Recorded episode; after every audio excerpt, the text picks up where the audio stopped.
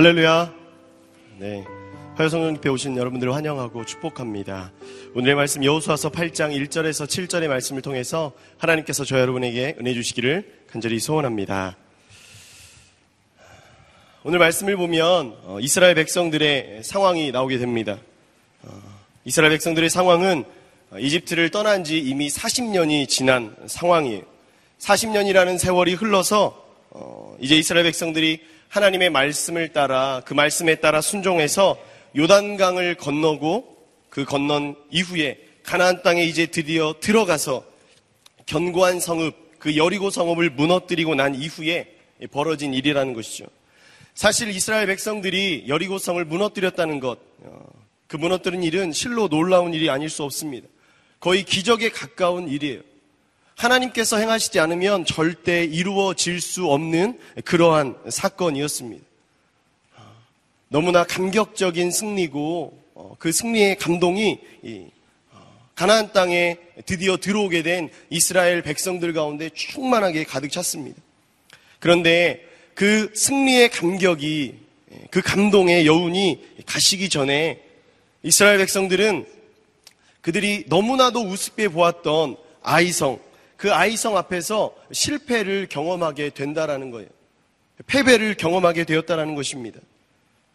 사실 어, 여리고성에 비하면 이 아이성은 아무것도 아닌 거예요. 예. 크기도 어떤 군사력도 어, 비교할 수 없을 정도로 굉장히 미약한 성읍이었지만 어, 여리고성을 무너뜨렸을 때 그 패기와 아, 그 힘은 온데간데 없어지고 아이성 앞에 그들이 실패하고 패배해서 완전히 무너져 있었다라는 것이죠. 그런데 왜 이스라엘 백성들이 이 아이성 앞에서 패배를 경험하게 되었냐라는 거예요.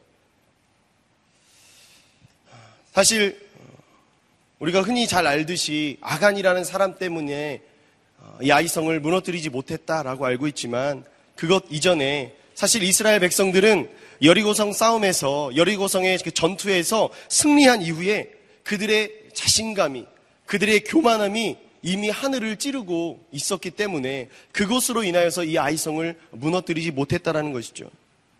여호수아도 마찬가지였습니다. 이스라엘 백성뿐만 아니라 그 민족의 지도자인 이 여호수아도 여호수아서 6장 27절의 말씀 준비됐나요? 27절의 말씀 보면 제가 읽어드리겠습니다. 이렇듯 여호와께서 여호수아와 함께 하셨고 여호수아의 명성이 온 땅에 자자했습니다. 6장 마지막 절, 6장 27절에 이렇게 기록이 되어져 있다라는 거예요. 여리고성을 함락한 그것이 주제인 6장의 마지막 절이 여호와께서 여호수아와 함께 하셨고 여호수아의 명성이 온 땅에 자자했다라는 것으로 마무리되고 있었다라는 거예요. 가나안 땅에서 하나님께서 이스라엘 백성들에게 주신 이 여리고성을 무너뜨린 이 승리로 인하여서 이스라엘 백성들에 관한 소문과 이들의 지도자인 여호수아에 대한 소문이 가나안 땅에 자자하게 퍼졌다라는 것이죠. 아마도 누구라도 여호수가 여호수아가 아닌 누구라도 그 자리에 있었더라면 그 상황에 있었더라면 아마도 교만해질 수밖에 없었을 것입니다. 자신감을 갖지 않고는 못 배겼을 거예요. 그런데 우리가 분명히 이 말씀을 통해서 알아야 될 것이 있다라는 거예요. 따라해 보겠습니다. 끝날 때까지 끝난 것이 아니다. 여러분 끝날 때까지 절대 끝난 것이 아니에요. 하나님의 사람에게 있어서 하나님이 끝이라고 이야기하기 전까지는 절대 끝난 것이 아니라는 거예요. 이스라엘 백성들은 승리를 만끽한 이후에 곧바로 사실 패배를 맛보게 됐어요. 참 직구 주신 하나님이신 것 같아요. 차라리 그 강하고 강한 여리고 성에서 그 앞에서 무너졌더라면 그들이 처음부터 실패를 맛보았더라면 이렇게 패배감에 젖어 있지 않았을 거예요. 그런데 그렇게 견고하기로 소문났던 이 여리고 성은 무너뜨렸는데 굉장히 작디 작은 이 아이성 앞에 무너졌을 때 그리 너무나 큰 절망감에 놓이게 되었다라는 것이죠. 여러분, 오늘 말씀에 우리가 기억하고 돌아가야 될 것이 있습니다.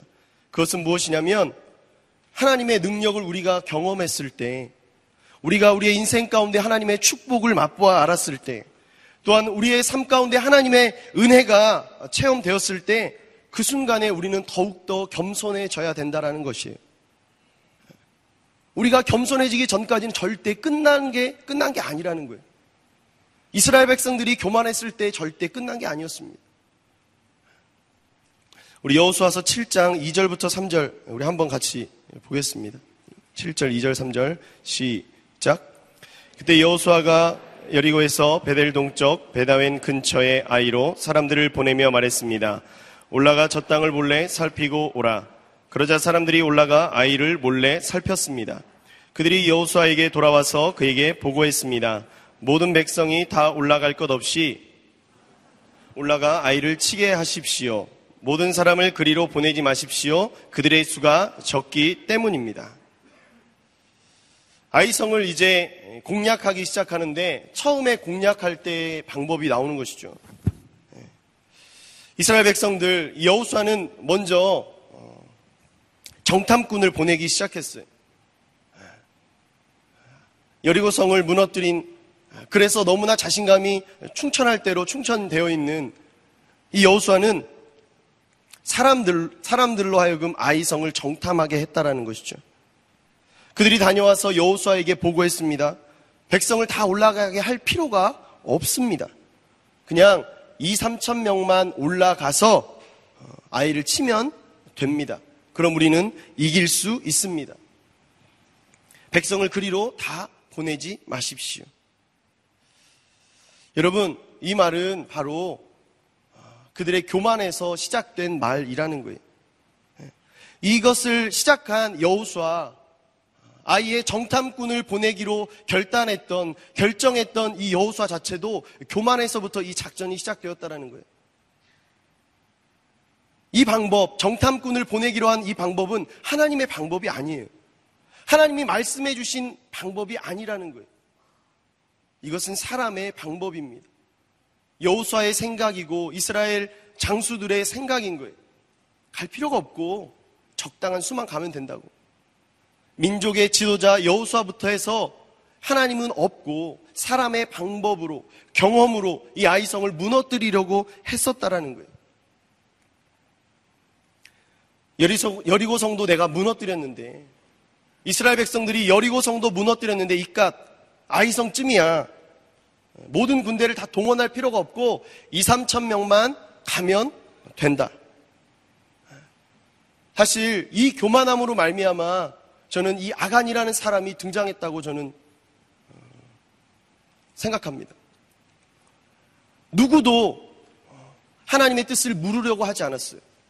누구도 어, 자신들을 성결하게 정결하게 하려고 하지 않았어요. 그저 어떻게 하면 효율적으로 승리할 수 있을지, 어떻게 하면 어, 실패하지 않고 이 아이성을 함락할 수 있을지에 대해서만 거기에만 관심을 가지고 있었다라는 거예요. 사실 이 아이성을 함락했던 이 아이성을 무너뜨리기 위해서 지금 전쟁을 시작하는 이때의 상황과는 너무나 대조적으로 여리고성을 무너뜨릴 때 그 장면은 어, 이 장면과는 너무나 대조적입니다. 그들은 아침 일찍 일어나서 하나님께서 알려주신 그 방법대로 전투를 준비했어요. 그들은 어, 다른 것을 신뢰하지 않고 하나님의 말씀을 전적으로 따르고 그것을 신뢰함으로 하나님의 방법대로 처음부터 끝까지 그것을 다 했다라는 거예요. 하나님이 말씀하실 때에 행했고 하나님이 말씀하실 때에 멈췄습니다.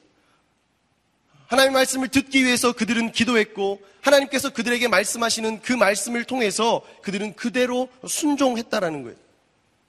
그런데 이 아이성에는 이 아이성의 전투에는 그들의 그런 모습이 전혀 나타나지 않고 있다라는 거예요. 하나님께 기도했다는 기록이 전혀 나오지 않습니다. 눈을 씻고 찾아봐도 없어요. 하나님의 말씀을 따라 행하였다는 말이 전혀 나오지 않다는 거예요. 순종했다는 말도 기록이 되어져 있지 않다라는 거예요. 사실 여리고성을 무너뜨릴 때는 절대 해볼 수 없는 상대였거든요. 넘볼 수 없는 상대였어요.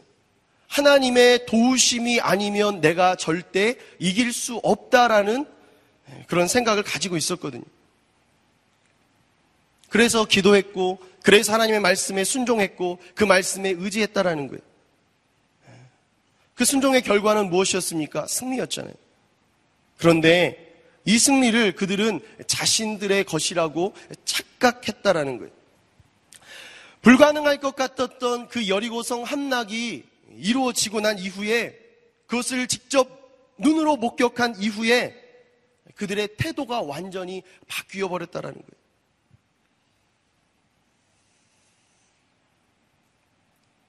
그들의 교만은 이제 어느까지, 어디선까지 이제 지나게 되었냐가 하나님을 잊어버리는 상황까지 이제 다다르게 되었습니다. 우리들의 힘으로, 이스라엘 군대의 힘으로 여리고성을 무너뜨렸다라는 교만과 자신감으로 가득 차 있었다라는 거예요. 여러분, 우리가 흔히 이야기합니다. 위기 뒤에 찬스가 온다고. 그런데 여러분, 반대로 생각하면요. 찬스가 있은 후에 위기가 올 수도 있다라는 거예요. 여러분, 승리한 이후에 더욱더 조심해야 되는 것입니다. 성공한 이후에 더욱더 조심해야 되는 거예요. 이스라엘 백성들은 여리고성에서 승리한 이후에 더욱 깨어서 기도했어야만 했습니다. 그런데 그들은 그렇게 하지 않았어요. 하나님을 멀리했고 하나님의 뜻을 간구하지 않았다라는 거예요. 오늘 이 저녁에 여러분들 기도하러 오셨을 거예요. 여러분 기도했으면 기도의 응답이 여러분에게 임했으면 그 응답된 이후에 더욱더 기도해야 되는 거예요. 더욱더 하나님의 뜻을 간구해야 되는 거예요. 하나님의 뜻이 나를 통해서 이루어졌을 때, 하나님의 비전이 나를 통하여 성취되었을 때, 더욱더 조심해야 된다는 거예요. 더욱더 기도해야 된다는 것입니다. 가장 위험한 것은 무엇인지 아십니까? 내가 실패를 거듭하고 거듭하는 것이 나의 상황 가운데 가장 위험한 것이 아니라 내가 기도하지 않는데 내가 예배 가운데 집중하지 않고 말씀 생활을 전혀 하지 않는데 큰 위기가 없을 때 나를 둘러싸고 있는 모든 환경과 조건들이 내 뜻대로 내 계획대로 내 생각대로 이루어지고 있을 때 그 상황이 가장 위험한 상황이라는 거예요. 가장 무서운 위기라는 거예요. 이스라엘 백성들 가나안 땅에 들어갔다고 해서 끝이 아닌 거예요. 오히려 이제 새로운 시작인 거예요. 그들의 전쟁은 끝난 것이 아니라 이제 드디어 전쟁의 서막이 올랐다라는 거예요. 새로운 전쟁이 시작되는 거예요. 여러분, 하나님의 계획은 이스라엘 백성들을 향한 하나님의 계획은 가나안 땅에 이스라엘 백성들을 보내는 것이 하나님의 계획이 아니에요. 하나님의 계획은 가나안 땅에 들어가서 하나님과 이스라엘 백성들이 함께 예배하는 것이 바로 하나님의 계획이라는 거예요. 하나님을 예배하지 않는 그곳은 그곳이 가나안이라 할지라도 그것은 재앙의 땅이에요. 축복의 땅이 절대 될 수가 없다라는 거예요. 하나님과 동행하지 않고 하나님을 따르지 않는 자들에게 있어서는 가나안 땅은 절대 축복의 땅이 아니라 저주의 땅이 될 수밖에 없다라는 거예요. 혹시 이 가운데 대입을 앞두고 계신 분이 계십니까? 여러분 학교를 입학하는 것이 우수한 수능 성적을 거두는 것이 끝이 아니라는 거예요. 취업을 앞두고 계신 분들이 계십니까? 여러분 유명 대기업에 취업을 했다고 해서 그것이 다 끝이 아니라는 거예요. 혹시 결혼을 앞두고 계신 분들이 계십니까?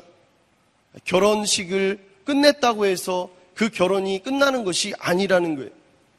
새로운 시작을 우리는 준비해야 된다라는 거예요. 제가 오늘 자체적으로 한번 디스를 해보겠습니다. 저는 사실 어, 신대원을 사수를 해서 들어갔어요. 대입 사수 해보신 분 계십니까? 대입 말고 대학원을, 신대원을 사수 해 본 적 없을 거예요. 거의 없습니다. 저는 제가 나온 신대원을 나올 때 거기에 속한 학부를 졸업했어요. 학부 졸업생들 대부분 재수하면 들어갑니다. 신대원 재수, 삼수하면 들어. 삼수하면 정말 공부 못해서 들어가는 사람이에요. 근데 쟤는 사수를 한 거예요. 여러분 4년 동안 성경 66권만 보고 있다고 생각해 보세요. 아, 일주일에 한 번 성경을 보는 것도 힘든데 1년 365일 곱하기 4. 아, 매년 성경을 똑같은 성경을 한 권씩 사, 서 공부하니까 똑같은 성경이 집에 네 권이에요. 근데 여러분 이렇게 신대원을 사수를 해서 제가 들어갔어요. 근데 신대원을 사수를 해서 들어갔는데 여러분 기뻤겠습니까? 안 기뻤겠습니까? 합격했다라는 전화를 받았을 때는 기뻤어요. 근데 들어갔는데 전혀 기쁘지가 않은 거예요. 제가 갈급함이 적어서 그런 것이 아니라 금요일 날 합격자 발표가 났는데 월요일부터 수업을 들어야 된다는 거예요. 계절 학기를. 듣도 보도 않은 히브리어를 들어야 된다는 거예요. 그래서 가방을 싸서 교과서를 준비해서 월요일 아침에 갔어요. 8시 반까지 등교해서 8시 반부터 수업이 시작하는 거예요. 12시 반까지. 계절 학기이기 때문에 예, 하루가 학기 중에 일주일인 거예요. 아, 굉장히 마음이 불편하더라고요. 너무 빨리 지나가요. 저는 언어에 어떤 장애를 가지고 있는 사람이에요. 어, 영어는 거의 중증 장애 수준인데 히브리어도 마찬가지더라고요. 언어는 다 그냥, 그냥 일맥상통하더라고요. 아, 근데 입학을 해서 히브리어를 공부하면 기뻐야 되잖아요. 아, 나도 이제 꿈에 그리던 신대원에 들어왔구나. 4년이나 아, 내가 정말. 아, 근데 기쁘지가 전혀 않은 거예요. 제가 3개월 동안이나 방황했습니다. 신대원에 들어갔는데 목사님 무슨 방황을 3개월이나 합니까? 어, 3개월을 방황했어요. 왜? 저에게 있어서는 좋은 목회자가, 좋은 사역자가 되는 것이 비전이 아니라 신대원을 통해서 내가 거듭나고 새로워지는 것이 비전이 아니라 4년 동안 신대원 입학이 비전이었던 거예요. 입학하고 나니까 끝! 비전이 없는 거예요. 입학하고 난 이후에 내가 무엇을 할지에 대해서 기도해 본 적이 없는 거예요. 그냥 하나님, 난 입학하고 싶어요. 입학하고 싶어요. 라고만 계속해서 기도했던 거더라고요. 여러분, 하나님의 비전은 내가 좋은 학교에 입학하는 것도, 좋은 기업에 취업하는 것도, 좋은 배우자를 만나서 결혼하는 것도, 내가 좋은 집을 사는 것도, 좋은, 차를 타는 것도, 그 어느 것도 아니에요. 하나님의 나를 향한 비전은 무엇이냐? 내가 상황과 조건을 떠난 하나님만을 바라보는 하나님께만 속한 예배자가 되는 것이 바로 하나님의 비전이라는 거예요. 여러분 실패했다고 해서 창피할 필요가 없어요. 실패했다고 창피한 것이 아니라 하나님과 함께하지 않는 것이 창피한 거예요. 하나님의 비전이 없는 것이 창피한 거 부끄러운 것이 되어야 된다라는 거예요. 우리 1절과 2절의 말씀 우리 한번 같이 봅시다. 우리 1절과 2절의 말씀. 시작. 두려워하지 마라. 낙심하지도 마라. 모든 군사들을 이끌고 일어나 아이로 올라가라. 보아라, 내가 아이 왕과 아이 백성과 성과 땅을 다 내 손에 넘겨 주었다. 너는 여리고와 여리고의 왕에게 한 것처럼 아이와 아이 왕에게도 그렇게 하여라. 단 그들의 전리품과 가축들은 너희가 전리품으로 챙겨도 좋다. 너는 성 뒤로 가서 매복하고 있어라. 1절의 말씀에서 하나님께서 여호수아에게 이야기하는 거예요. 두려워하지 말라고 격려하시더라는 것이죠. 왜? 왜 하나님께서는 두려워하지 말라고 이야기했을까요? 여호수아가 두려워하고 있었기 때문에 그렇다는 것이죠. 여호수아는 아간의 범죄로 인해서 또 이스라엘 백성들이 아이성 앞에서 무너지는 것을 보고 지도자로서 또 이스라엘 백성 가운데 한 사람으로서 너무나 비참했을 거예요. 크게 낙심하고 절망한 상황이었다라는 거예요. 또한 내가 이 아이성 앞에서도 무너진 이스라엘 백성들을 데리고 내가 민족의 지도자로 어떻게 앞으로 가나안 땅을 정복할 수 있을까? 앞으로 그들에게 닥칠 일에 대해서 너무나 두려워한 나머지 덜덜 떨고 있었다는 것이죠. 사실 여러분 여호수아는 모세의 뒤를 이어서 이스라엘 백성들의 지도자가 된 사람이에요. 젊어서부터 신앙과 실력이 인정받게, 인정받게 되어서 가나안 땅에 결국에 들어오게 된 최후의 이인 가운데 한 사람이었다는 것이죠. 사실 그는 생각했을 거예요. 가나안 땅을 건너올 때, 요단강을 건너서 가나안 땅에 들어올 때, 이제는 가나안 정복은 따놓은 당상이다. 하나님이 가나안 땅으로 들어가라고 했는데 내가 이제 들어왔으니까 이제 가나안 땅에 있는 이방 민족들을 무찔르기만 하면 된다. 내쫓아내기만 하면 된다. 라고 생각했을 거예요. 그런데 그것은 너무나 큰 착각이었을 거라는 거예요. 그는 단지 한 번의 성공으로 인해서 한 번 맛본 그 성공을 통해서 너무나 들떠 있었어요. 교만해 있었어요. 그래서 이제 전쟁에 실패하고 나니까 너무나 두려웠다는 거죠. 사람도 무섭고요. 자신의 어떤 실력 없음도 너무나 두렵고요. 앞으로 내가 싸울 적들이 너무나 두려운 거예요. 그런데 실패한 여우수아, 이 여우수아에게서 발견할 수 있는 것이 있습니다. 일반적인 실패자와 다른 점이 있어요. 그것은 무엇이었냐면 여우수아는 실패하고 있는 그 순간에 낙담하고 있을 때 그는 아무것도 하고 있지 않은 사람이 아니었다라는 거예요. 그는 이스라엘 백성들 가운데 있었던 이스라엘 백성들 가운데 만연해 있던 죄의 뿌리를 완전히 뽑아내고 있었다라는 거예요. 멍하니 멍을 때리고 있었던 것이 아니라 하나님 앞에서 돌이키고 있었다라는 거예요. 죄를 떠나서 다시금 교만을 떠나서 다시금 하나님을 향해서 돌아오고 있었다라는 거예요. 우리 다시 한번 이야기하겠습니다. 돌이킬 때 우리 한번 더 크게 하겠습니다. 돌이킬 때 회복된다. 여러분, 우리가 인생을 살아갈 때 인생의 여정 가운데 항상 승리만이 있는 것이 아니에요. 항상 성공만을 하는 인생이면 얼마나 좋겠습니까? 그런데 성공만이 있는 것이 아니라는 거예요. 하나님을 믿는 우리에게도 실패가 있다라는 거예요. 패배가 있다라는 거예요. 그런데 하나님이 우리에게 패배를 주시고 실패를 주시는 이유는 그것으로 인해서 완전히 다시 못 일어나게 하는 것이 아니라 다시금 회복하지 못하게 완전히 짓밟아 버리시는 것이 아니라 그 피배, 패배를 밑거름으로 해서 재차, 3차 도전해서 하나님과 동행하는 참된 예배자로 만드시기 위함이라는 거예요. 하나님과 함께하는 사람이야말로 참된 승리자가 될 수 있는 것입니다. 여러분 하나님과 함께 하십니까? 하나님과 함께하는 사람만이 참된 승리자인 거예요. 지금 내가 한번 승리했다고 해서 진짜 승리하는 것이 아니에요. 비록 내가 지금은 실패했다 할지라도 하나님과 함께하는 사람은 결국에는 승리하는 승리자가 될 수 있다라는 거예요. 여러분, 실패를 좋아하는 사람은 아무도 없습니다. 성공하는 사람은 성공하는 법을 알더라고요. 성공을 거듭하다 보면요. 본능적으로 이렇게 하면 된다라는 것을 알아요. 제가 누굽니까? 저는 성공의 아이콘이 아니잖아요. 저는 실패의 아이콘이에요. 근데 실패도 거듭하니까 알게 돼요. 어떻게 하면 입시에서 떨어지는지, 예. 그리고 어떻게 하면 될지에 대해서 알게 되더라고요.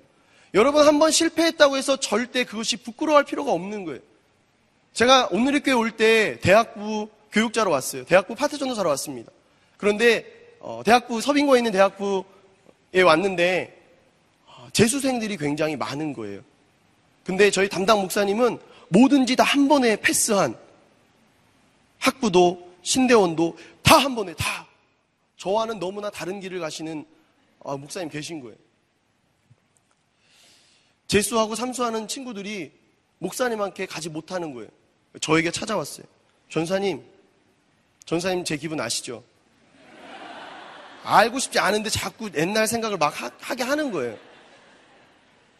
막 그러면서 얘기를 하는 거예요. 자기가 왜 공부를 못할 수밖에 없는지, 어, 공부가 안 되는 이유를 막 이야기하는 거예요. 들어보면 정말 너는 공부를 잘할 수가 없구나라고 얘기해 줄 수밖에 없는 거예요.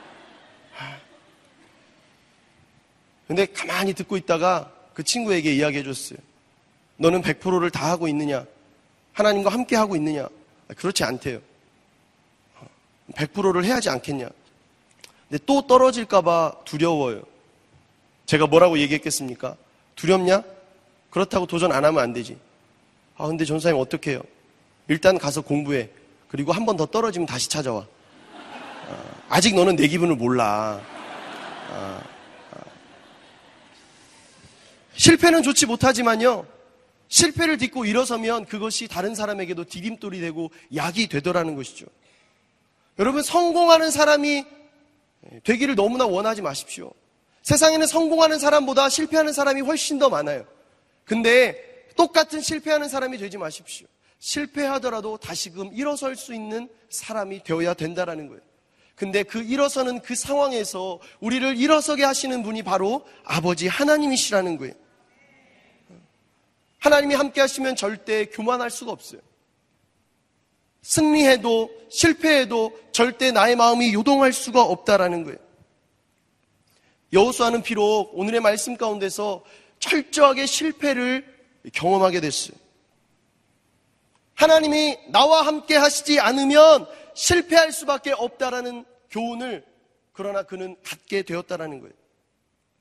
실패가 없었다면 여호수아는 하나님이 없었어요. 이 아이성에서 하나님을 제대로 경험할 수가 없었다는 거예요.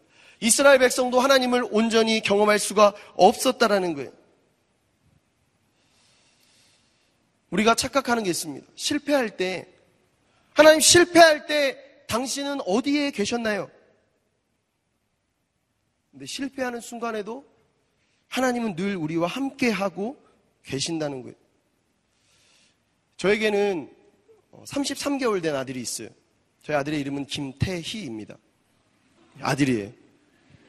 지금도 딸인 줄 알고 있는 사람들이 많은데 아들입니다. 그 아들이 제가 저를 닮아서 머리가 좀 커요. 예. 머리가 크니까 좋은 것도 있어요. 멀리서도 알아볼 수 있습니다. 그런데 한 가지 불편한 점이 있더라고요. 그것은 뭐냐면 이 아이가 어, 정상적으로 자라면 어느 정도 시간이 지나면 뒤집기를 해야 돼요. 123일째인가 뒤집기를 했습니다. 113일인가? 하여튼 그때쯤 뒤집기를 했어요. 보통은 한 100일이면 뒤집는데 더 많이 걸리더라는 거죠. 머리가 무거우니까 안 돌아가요, 몸이.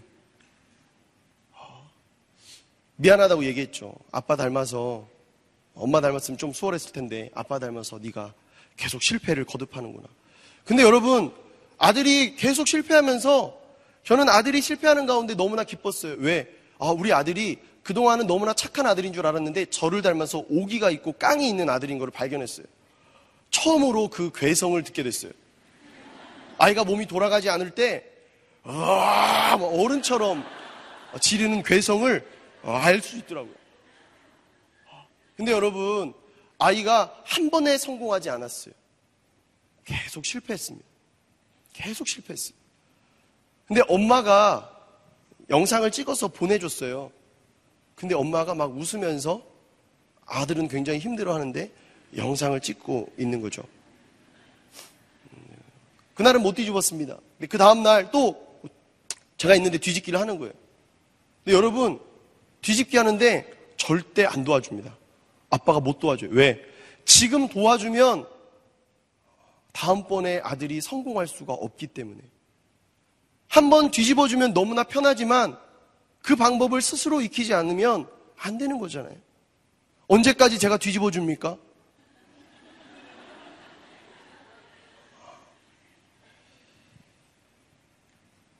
내가 실패하는 순간에도 하나님은 나를 떠나 계시는 것이 아니라 나를 위해서 함께하고 계시는 분이시라는 거예요. 내가 성공할 때만 와 하고 기뻐해 주시는 분이 아니라 오히려 내가 슬퍼할 때, 아니, 실패할 때 슬픔으로 함께하며 위로하고 격려해 주시는 분이 바로 아버지 하나님이시라는 거예요. 여호수아가 낙담하고 절망해 있을 때 두려워하지 말라고 이야기한 것처럼 때로는 우리가 실패한다고 할지라도 절대 멈추지 마십시오. 오히려 실패하는 것 때문에 내가 하나님의 손길을 느낄 수 있다라는 거예요. 로마서 8장 28절에 이러한 말씀이 기록되어 있습니다.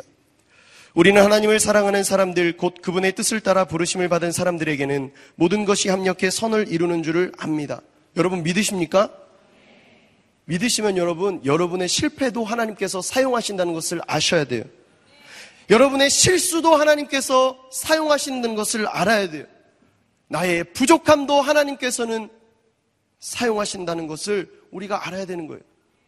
하나님께서는 나의 부족함, 결핍함, 어리석음, 미련함, 모든 것을 합력해서 선을 이루시는 분이라는 거예요. 하나님은 실패 가운데 우리와 함께 하시고 나의 모든 것을 동원해서 합력해 선을 이루시는 분이신데 하나님을 반대하는 세력이 있죠. 사탄마귀 건세는 우리가 실패할 때마다 옆에서 속삭이는 거예요. 너는 끝났어. 네 인생, 네 인생 끝이야. 너는 다시 회복할 수 없어. 너는 그것으로 좋게. 너는 그게, 그게 너의 한계야. 그러나 하나님께서는요, 우리가 실패할 때마다 이 실패가 너에게 밑거름이 될 거다. 이 실패를 통해서 너는 더 큰 일에 더 커다란 도전을 하게 될 것이다라고 우리에게 말씀하신다는 거예요. 여러분 하나님의 약속을 바라보십시오. 하나님의 말씀을 바라보세요. 현실을 바라보고 내 상황을 바라보는 것이 아니라 하나님의 약속을 바라볼 때 하나님의 말씀을 바라볼 때 우리 가운데 희망이 있다라는 거예요. 실패가 없었다면 여호수아가 이스라엘 백성들에게는 하나님을 향한 간절한 마음이 없었을 것입니다. 하나님께서 우리와 함께 하신다는 것을 깨달을 기회조차 없었을 거예요. 혹시 최근에 실패하신 분들이 계십니까? 내 인생이 잘 되지 않는다라고 느끼시는 분들이 있습니까? 여러분 오히려 감사하십시오. 하나님은 여러분이 실패하셨기 때문에 여러분을 떠나지 않고 계신다는 거예요. 성공한 사람보다 여러분을 더 애지중지 지켜보고 보호하고 인도하여 주고 계신다라는 사실이에요. 여러분, 하나님이 없는 성공하기를 바라기보다 오히려 하나님과 함께하는 실패를 바라십시오. 오히려 하나님과 함께하기 위해서 실패하십시오. 그 실패를 통해서 돌이키고 또한 그 실패를 통해서 돌이킴으로 말미암아 하나님과 함께 승리하는 믿음의 자녀들이 되어지기를 간절히 소원합니다.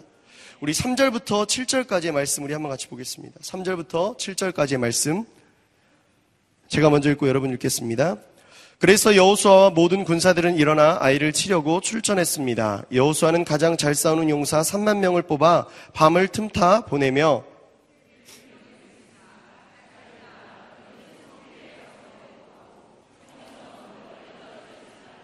너희 모두는 출동 준비 상태가 있어야 한다. 나와 함께한 모든 군대는 성으로 진격해야 한다. 이전처럼 저들이 우리와 맞서 싸우려고 나오면 우리는 그들 앞에서 도망칠 것이다. 그들이 나와 성을 벗어날 때까지 우리는 그들을 끌고 나와야 한다. 그러면 저들이 이전처럼 도망친다라고 말할 것이다. 우리가 그들 앞에서 도망칠 때 함께 봅니다. 너희는 매복하던 곳에서 일어나 그 성을 덮치라. 너희 하나님 여호와께서 그 성을 너희 손에 넘겨 주실 것이다.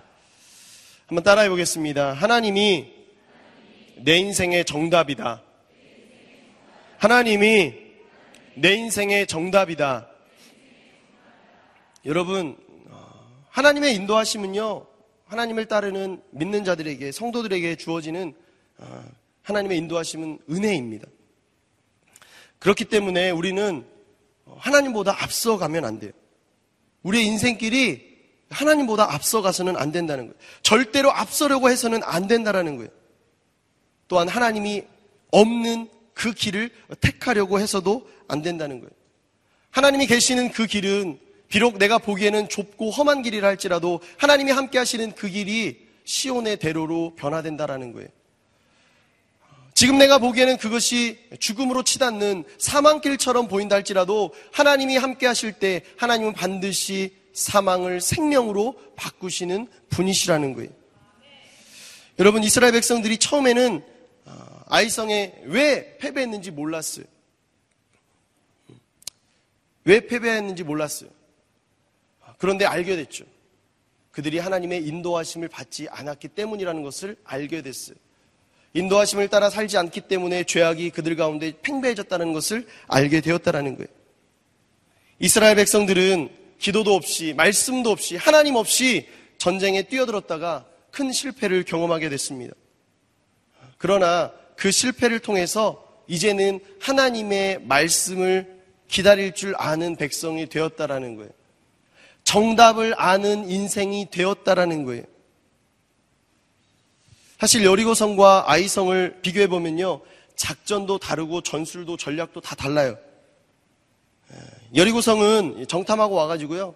하나님의 말씀을 따라서 그 성을 주위를 뱅뱅뱅 도는, 빙빙 도는 작전이었어요. 혹시 여러분 몇 바퀴 도니까 무너졌는지 아십니까? 몇 바퀴죠? 13바퀴. 아, 7일 예, 동안 하루에 한 바퀴씩 돌고 마지막 날 더 돌았잖아요. 13바퀴 꼭 기억하세요. 13바퀴. 13바퀴를 돌고 이제 무너뜨렸어요. 그런데 아이성은 달랐어요. 아이성은 하나님께서 매복하라고 그랬어요. 복병 전술을 쓰라고 했다는 것이죠. 여리고성은 열세 바퀴를 다 돈 다음에 다 함께 소리를 지르고 나팔을 부르라고 이야기했어요. 근데 아이성, 아이성 전투는요, 매복하고 있다가 이제 한꺼번에 예, 쫓아나와서 그들을 도망치는 자신들을 쫓아나오는 자들을 칼을 들고 맞서 싸우는 작전이었다는 거죠. 사실 우리들의 지혜로는 왜 하나님은 여리고성은 빙빙 돌게 하시고 아이성은 매복하라고 했는지 알 길이 없어요. 여러분 하나님 하나님이 하신 일을 우리가 어떻게 알 수 있겠습니까? 왜 그렇게 했는지 몰라요. 그런데 분명한 것은 하나님이 말씀하시는 방법대로 했을 때 순종했을 때 그 성은 무너져 내렸다라는 사실이에요. 우리가 인생을 살다 보면 똑같은 상황인데 누구는 이렇게 이렇게 저렇게 저렇게 해서 일이 잘 풀리는 대로 풀리는 것을 보게 됩니다. 그런데 저 사람과 나는 실력도 비슷하고 학력도 비슷하고 능력도 비슷한데 아, 나는 막 저 방법대로 하면 안 되고 막힐 때가 있어요. 그러다가 실패하면 막 불평불만합니다. 하나님, 쟤는 교회도 안 다니는데 쟤보다 내가 훨씬 기도 많이 하는데 여러분 신대원 사수했잖아요. 제가 봤을 때 한 1,500명이 시험 봤거든요. 300명 뽑는데. 1,500명이 기도 안 하는 사람이 누가 있겠냐고요. 다 기도해요. 예, 그 부모들, 친구들 다 기도해요. 근데 누구 기도가 세냐? 아, 그거 문제가 아니라는 거예요. 여러분, 방법이 아니라 본질의 문제인 것 같습니다. 전술과 전략의 문제가 아니라 본질의 문제라는 거예요. 여러분, 전쟁의 승자는 전술과 전략의 차이가 아니에요. 왜? 하나님이 함께 하시면 이미 승자는 정해져 있기 때문에 그렇다는 거예요. 비록 내가 잠시 잠깐은 넘어질 수 있습니다. 실패할 수 있어요. 성공하지 못하고 잘, 잘 나가지 못할 때가 있어요. 그러나 그렇다고 해서 멈출 필요가 없다는 거예요. 좌절할 필요가 없고 실망할 필요가 없다는 거예요. 왜? 내가 실패 가운데 하나님과 함께하고 있다면 나는 아직 끝날 때까지 끝난 것이 아니기 때문에 반드시 끝에 가면 하나님께서 내게 선한 것을 더하여 주시기 때문에 그렇다는 거예요. 결국 우리 인생의 여정은 이 전쟁은 하나님과 함께 하는 사람이 승리하게 되어 있다라는 거예요. 여러분 하나님과 함께 하시겠습니까?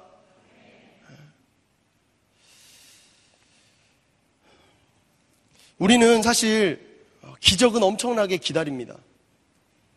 하나님께서 내게 허락해 주실 기적을 엄청나게 기다, 기다리고 기대해요. 그런데 내 삶 가운데 아직 일어나지도 않은 그 기적을 그, 그 기적을 위해서는 막 기다리면서 하나님의 말씀은 얼마나 기대하고 기다리고 있냐는 거예요.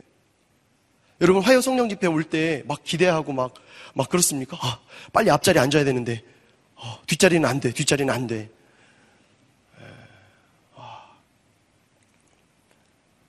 세상에서 나를 도와줄 사람은 세상적인 방법은 어떻게든지 잡으려고 하면서 하나님을 잡으려고 하는 모습이 내게 있냐라는 거예요.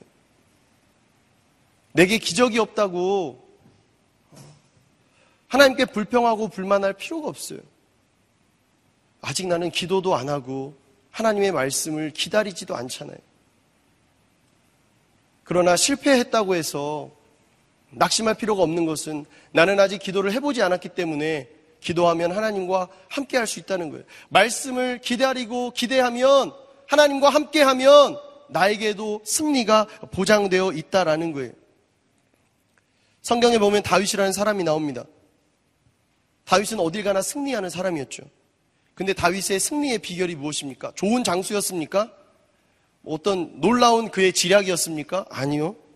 다윗의 승리의 비결은 처음부터 끝까지 하나님의 방법이었어요. 하나님의 방법대로 처음부터 끝까지 할 때 그는 승리하고 또 승리할 수 있었다라는 거예요.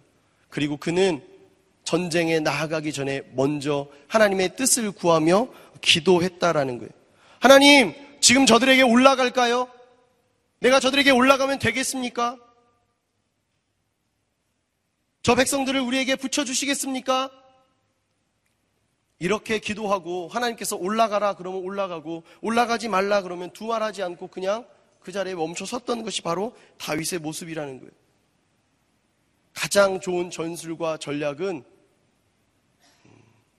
우리 인생의 정답이신 하나님의 뜻대로 살아가는 것. 하나님의 방법대로 살아가는 것이 가장 좋은 전술과 전략이라는 거예요. 말씀을 마무리하겠습니다.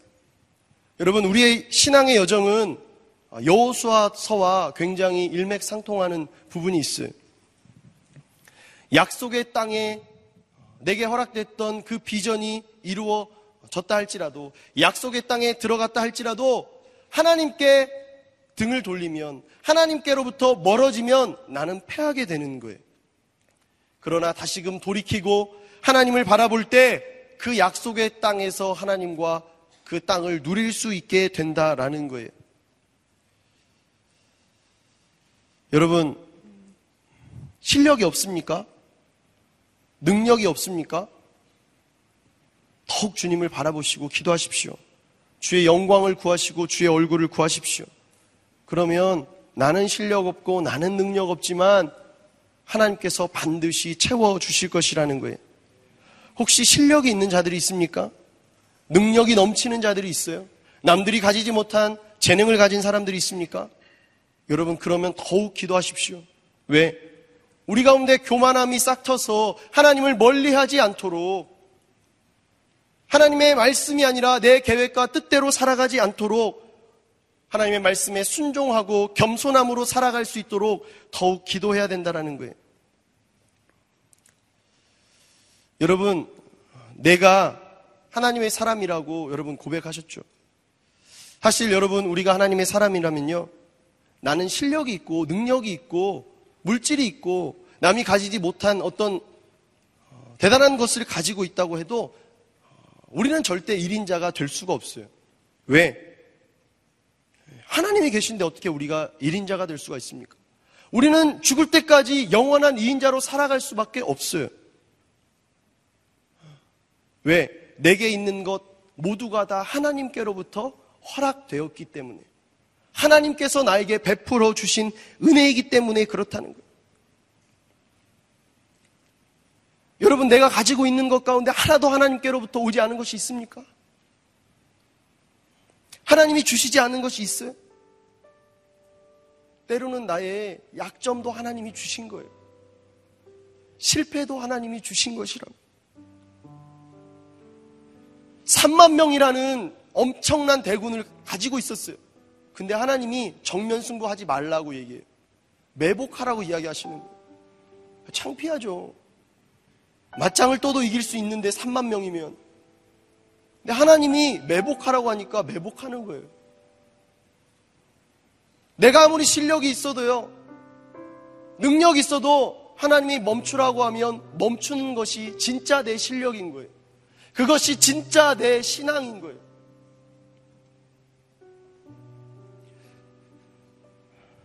우리 가운데 이 시간 하나님께서 갖기를 원하시는 것은 겸손함입니다.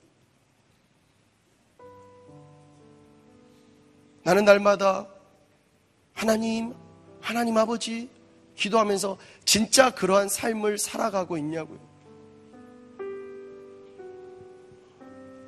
나의 영원하신 주인, 나의 영원하신 왕 아버지 하나님과 살아가기 위한 모습이 있냐고요. 맨날 하나님 없이도 1인자만 되면 되는 것처럼 통장에 잔고만 있으면 되는 것처럼 학력만 있으면 되는 것처럼 살아가고 있지는 않냐는 거예요.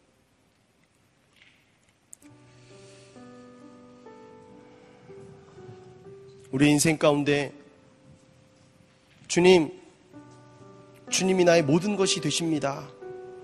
주님이 나의 전부가 되십니다. 주님이 없이는 나는 아무것도 아닙니다. 주여 나에게 은혜를 베풀어 주시옵소서. 주님 나를 긍휼히 여겨 주시옵소서.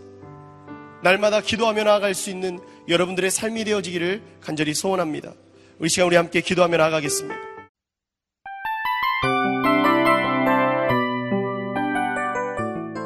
이 프로그램은 청취자 여러분의 소중한 후원으로 제작됩니다.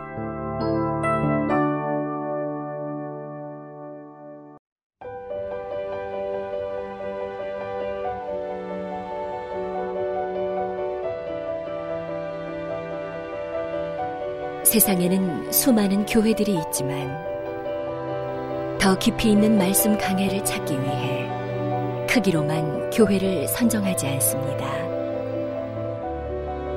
보다 좋은 영적 콘텐츠를 더 많이 나누기 위해 방송비를 받지 않습니다. 1년 365일 복음만 전하고 싶어서 우리는 광고를 하지 않습니다. 온누리의 복음을 땅끝까지 CGN TV와 함께 땅끝 성교사가 되주세요